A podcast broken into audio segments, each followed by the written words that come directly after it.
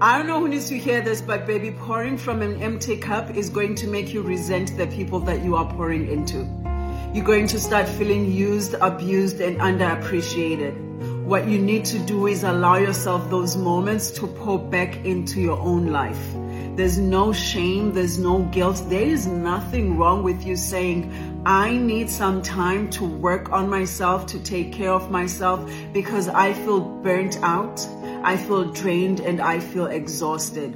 When we begin to communicate that with those who we love and those who love us and the people that we are pouring into, we give them the opportunity to allow us to take care of ourselves. But the more you pour out while you are on empty, you're going to start resenting them and everyone involved will be harmed. Shortcast Club